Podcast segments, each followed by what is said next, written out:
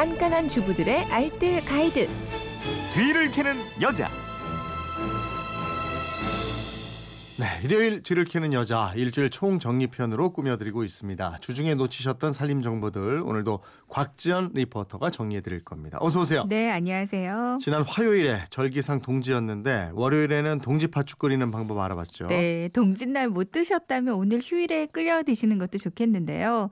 먼저 재료는 팥, 종이컵으로 한 컵, 불린 찹쌀, 맵쌀도 한 컵, 새알심으로 만들 찹쌀가루나 맵쌀가루 조금, 그리고 소금 조금, 약간의 잣 이렇게만 있으면 됩니다.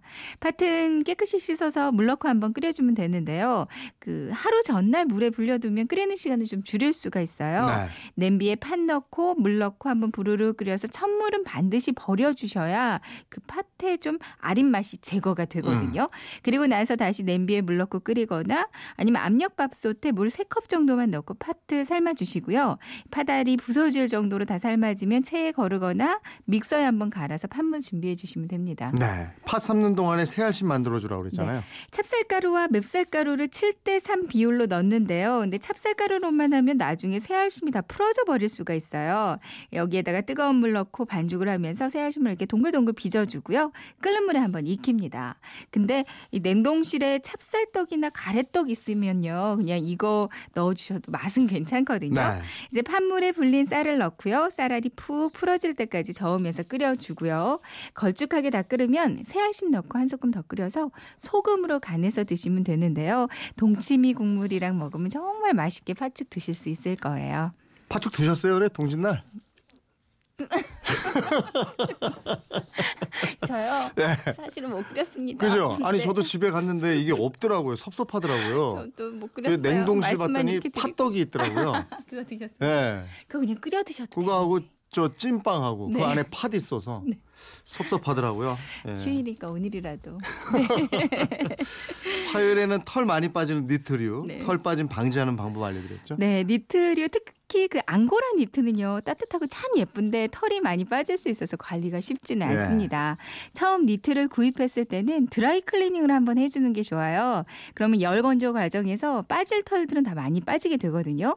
입을 때는 정전기 방지제를 한번 뿌리고 입거나 외출하기 전에 습기가 좀 많은 욕실 에 한 30분쯤 걸어두고 입는 게 좋고요. 정전기 때문에 털 빠짐이 더 심해질 수가 있거든요. 네. 그리고 니트류의 세탁은 그냥 집에서 손 세탁을 하셔도 충분하거든요. 다만 반드시 중성 세제 사용해서 40도 정도의 미지근한 물에서 세탁해 주셔야 되고요. 세탁 후에는 헹궈서 마른 수건으로 물기 제거하고 또 말릴 때는 뉘어서 말립니다.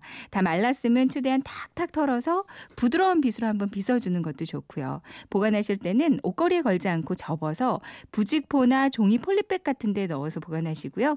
니트 털이 근데 많이 빠져서 다른 옷에 많이 묻어 있다면 고무 장갑에 물을 묻혀서 쓱쓱 문지르면 털이 잘 제거가 될 거예요. 네. 겨울이면 또 이무늬가 많이 들어오던데 흔들어 보면 많이 남아 있는 것 같은데 잘 안 나온다. 일회용 부탄가스. 네. 이거 알뜰하게 끝까지 쓰는 방법. 이건 수요일에 알아봤죠. 네.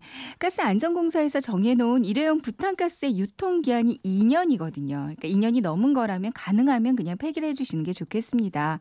만약에 캔 부분에 녹이 생겼다면 일단 화장실 같- 화장지 같은 걸로 녹을 한번 닦아봐서 캔 부분에 부식이 있는지 없는지 보시고요. 네.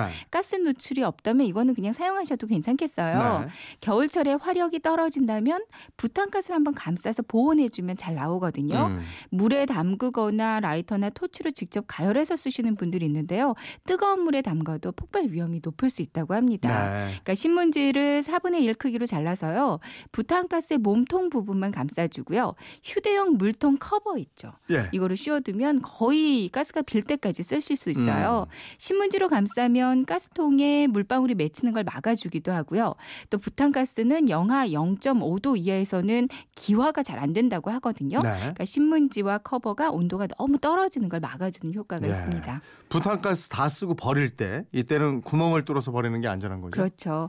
야외에서 가스가 나오는 그 꼭 꼭지 부분을 땅에 눌러서 남은 가스를 빼내고요. 구멍 낼 때는 이걸 못으로 막 치거나 드릴로 드르르 뚫으면 스파크가 일면서 폭발할 수가 있대요. 네. 그러니까 송곳으로 뚫는 게 가장 안전하겠습니다. 음. 목요일에는 촌농 얼룩 지우는 방법 알아봤어요. 간혹 초가 넘어지거나 촌농이 잘못 흐르면 옷이나 가구를 더럽히는 경우가 종종 있어요. 옷에 촌농이 묻었다면 일단 촌농을 굳히고요. 자 같은 거 이용해서 촌농을 긁어주고 나서 다리미로 한번 다려줍니다. 네. 촌농 얼룩 부분에 신문지를 앞뒤로 덧대서 다리미 온도는 면 온도로 나- 맞추고요. 여러 번 반복해서 다려주면 촌- 촌농이 묻어 나오거든요. 네. 이렇게 해서 형태가 조금 남아 있다면 이때는 세탁기 한번 돌리시면 깨끗해질 거고요. 이 방법은 카페트 촌농 묻었을 때도 효과적입니다. 근데 니트류에는 자국이 좀 남을 수도 있어요. 그럴 때는 그냥 드라이 클리닝 하면 깨끗하게 지워져 있을 거고요. 네. 식탁이나 가구 등에 촛농이 묻었다면 다리미보다는 드라이어가 낫거든요. 역시 자로 좀 큰 촛농을 긁어준 다음에요. 다리미로 녹이고 이거를 물티슈로 닦아주면 깨끗하게 지워집니다. 음. 그리고 촛농의 심지 부분에 여기다가 고운 소금이나 설탕을 조금 뿌려두면 촌농이 흘러내리지도 않고요. 촛불도 한층 밝게 빛날 거예요. 네, 알겠습니다. 주말판 뒤를 캐는 여자 곽지연 리포터였습니다. 고맙습니다. 네, 고맙습니다.